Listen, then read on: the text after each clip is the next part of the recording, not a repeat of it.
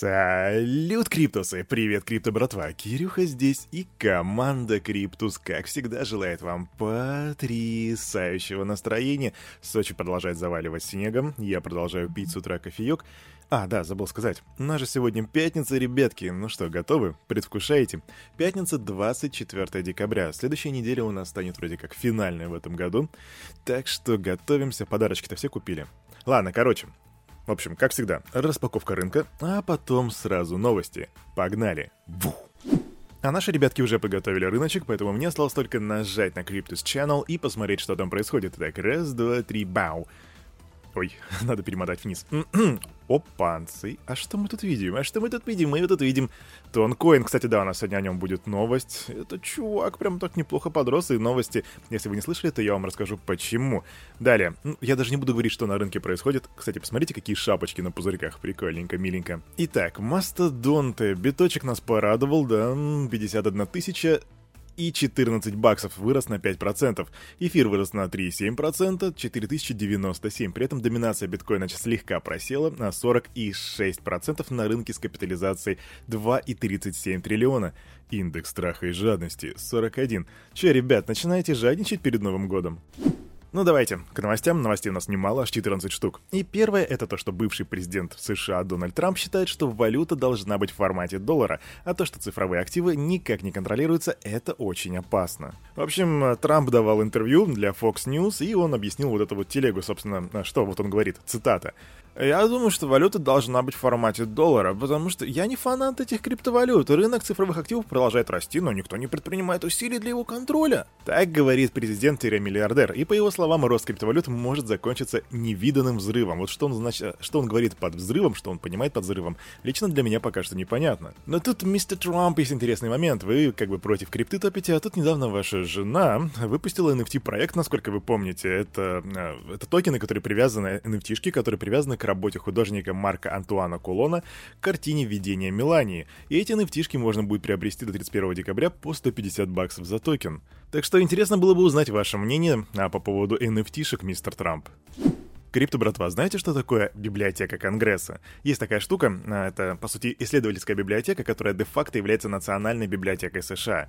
Зачем вам эта информация? Ну, потому что следующая новость как раз-таки с ней и связана. Библиотека Конгресса обновила свой отчет от две тысячи восемнадцатого года и добавила туда новую информацию. И, согласно ей, пятьдесят одна страна запретила криптовалюты. И все это поделено на сегменты, и тут даже на два таких больших сегмента. Во-первых, девять юрисдикций полностью запретили криптовалюты. Это Алжир, Бангладеш, Китай, Египет, Ирак, Марокко, Непал, Катар и Тунис. И еще сорок две страны, сорок две юрисдикции, приступ... там присутствуют жесткие ограничения на работу с криптовалютами. Например, банкам запрещено, запрещено предоставлять услуги людям и предприятиям, которые используют криптовалюту, а криптобиржам запрещено работать на территории юрисдикций. К ним относятся Танзания, Того, Турция, Ливан, Боливия и там еще много стран. Что же обновилось в этой библиотеке с две тысячи восемнадцатого года? Ну, потому что раньше, в две тысячи восемнадцатом году, там было всего лишь восемь юрисдикций с полным запретом и пятнадцать с жесткими ограничениями. Следовательно, как бы за количество запретов стран, где происходят запреты, оно растет. Думаю, туда еще и Россиюшка скоро войдет. Russia will join the party. Что же касается России, то тут интересное нововведение. Российские регионы получили право устанавливать тарифы на электроэнергию для населения вне зависимости от объемов потребления. Об этом говорится в опубликованных поправках к постановлению правительства. Согласно документу, регион при желании будет самостоятельно определять минимальный объем потребления, который можно получить по льготному тарифу. Ну и как бы не уложившись в него, граждане будут платить за электричество более высокую цену. Понятно, что все это сделано для того, чтобы прессовать майнеров. А помимо этого, госорганы Российской Федерации начали запрашивать данные о клиентах Coinbase. За текущий год американская криптобиржа получила пять писем с запросом от госорганов о раскрытии персональных данных пользователей, и это сообщается в отчете компании. Также впервые за подробной информацией Coinbase в этом году обратилась Индия, Турция, Греция, Венгрия, Босния и еще там ряд стран. Запросы в основном включают постановление суда, ордера на обыски и прочие формы официального судебного процесса. Отказать в ответе на такие запросы мы просто не имеем права. Так сообщает Coinbase, и если говорить человеческим языком, то это значит, мы сольем ваши данные, не сомневайтесь. Вообще, ребятки, если вы мне позволите порассуждать на эту тему, то я вам вот что скажу. Во-первых, все биржи, которые у нас есть, да, примерно девяносто пять процентов, они централизованные. То есть, следовательно, мы вроде как пользуемся недоцентрализованным продуктом по типу биткоина, там, эфира и так далее, но по факту мы пользуемся этим на централизованных платформах. Что, в принципе, вызывает кое-какие такие, знаете, противоречия, потому что, ну, да, и я ими пользуюсь, и вы ими пользуетесь. Но, видимо, люди начинают понимать, что их начинают прессовать, и поэтому объем торгов по Дексам превысил один триллион в две тысячи двадцать первом году. Что значат эти цифры? А это значит, что по сравнению с предыдущим годом объем вырос на восемьсот пятьдесят восемь процентов, то бишь на восемь, восемь с половиной раз. Это значит, что люди берут бабки из централизованных бирж, забирают бабки из их леджеров, реестров, холодных кошельков и переводят на Дексы, а потом хранят у себя на холодных кошельках, чтобы ручонки правительства не смогли до них дотянуться, и я не могу их судить за это. К слову о странах и запретах, тут Индия отложила нашумевший законопроект о криптовалютах, а они решили поглубже изучить вопрос регулирования криптовалют и откладывать законопроект на ближайшее будущее, то бишь на апрель-май две тысячи двадцать второго года, хотя вроде как они должны были уже определиться в этом году. Все это делается в целях доработки деталей закона. Не знаю, к чему такой мув может привести, но мы будем держать руку на пульсе. Посмотрим. Stay tuned. Наша любимая рубрика «Сколько ты зарабатываешь?». Тут аналитики из The Block Research сделали а, ресерч и аналитику и выяснили, что в две тысячи двадцать первом году майнеры заработали более пятнадцать миллиардов долларов, и при этом самым а, топовым в плане заработка месяцем стал март, когда они подняли один целых семьдесят пять сотых миллиарда. И раз говорим о биткоине, то давайте немножко prediction. Глава, главный стратег Bloomberg по сырьевым товарам Майк Макглоун считает, что биткоин достиг дна текущей коррекции, которая находится на уровне сорок пять тысяч, и по его прогнозу в ближайшее время его курс установится на семидесяти тысячах. Также Макглоун считает, что первая криптовалюта находится на устойчивом бычьем рынке. Стратег напомнил, что по итогам года актив подорожал на целых шестьдесят шесть процентов. Вы видели, как вырос Тонкоин, вы видели превью этого дайджеста, вы видели, что мы будем сегодня говорить о Тонкоине. Мы не будем о нем говорить много, но я вам расскажу, почему же он вырос и, в принципе, что же произошло. А произошло следующее. За пятнадцать минут он вырос на двадцать процентов. Это произошло после того, как The Open Network были поддержаны основателем мессенджера Telegram Павлом Дуровым.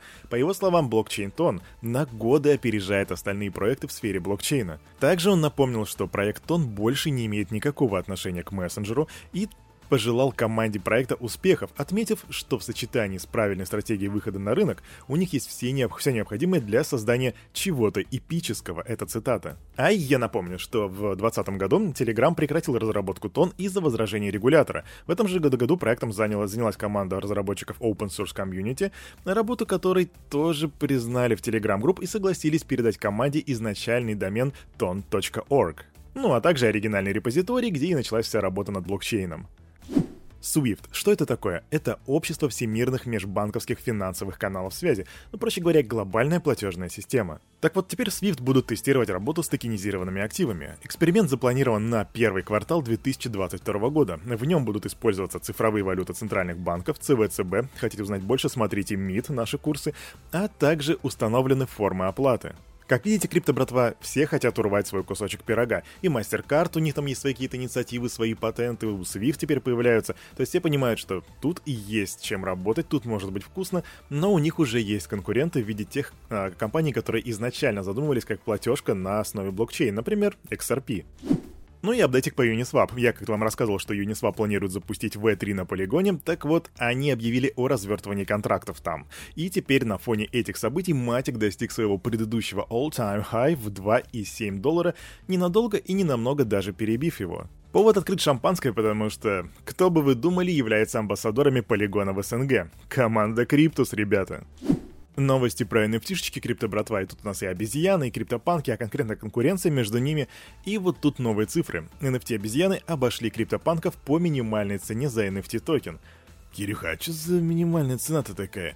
А, братишка, минимальная цена — это floor price, является популярным способом оценки успешности эн эф ти-проектов, то бишь чем минимальная цена выше, тем, собственно, топовый проект. И криптопанки являлись лидерами по сей день, но с августа их показатели начали падать со ста тридцати, и вот упали уже до пятидесяти двух целых шестидесяти девяти сотых эфиров. При этом сейчас эн эф ти-шку за одну обезьяну можно приобрести по минимальной цене в пятьдесят три целых девять сотых. То есть теперь, да, они стоят по минималке дороже криптопанков. А я напомню, что я вам недавно рассказывал про то, что есть претензии к криптопанкам со стороны комьюнити, потому что они не предоставляют никаких плюшек комьюнити, как это, допустим, делают обезьяны. А на это утро, как и, собственно, на эту неделю, у парня у микрофона все. У нас сегодня пятница, поэтому мы теперь увидимся с вами только в понедельник утром и будем вещать по пятницу. Кстати, да, у нас будет новогодний выпуск. В общем, с вами был Кирюха, команда Криптус, как всегда, желает вам потрясающего настроения на весь оставшийся день. И помните, все, что здесь было сказано, это не финансовый совет и не финансовая рекомендация. Сделайте собственные ресерчи, прокачивайте финансовую грамотность, развивайте критическое мышление. Хороших выходных, обнимаю, до свидульки.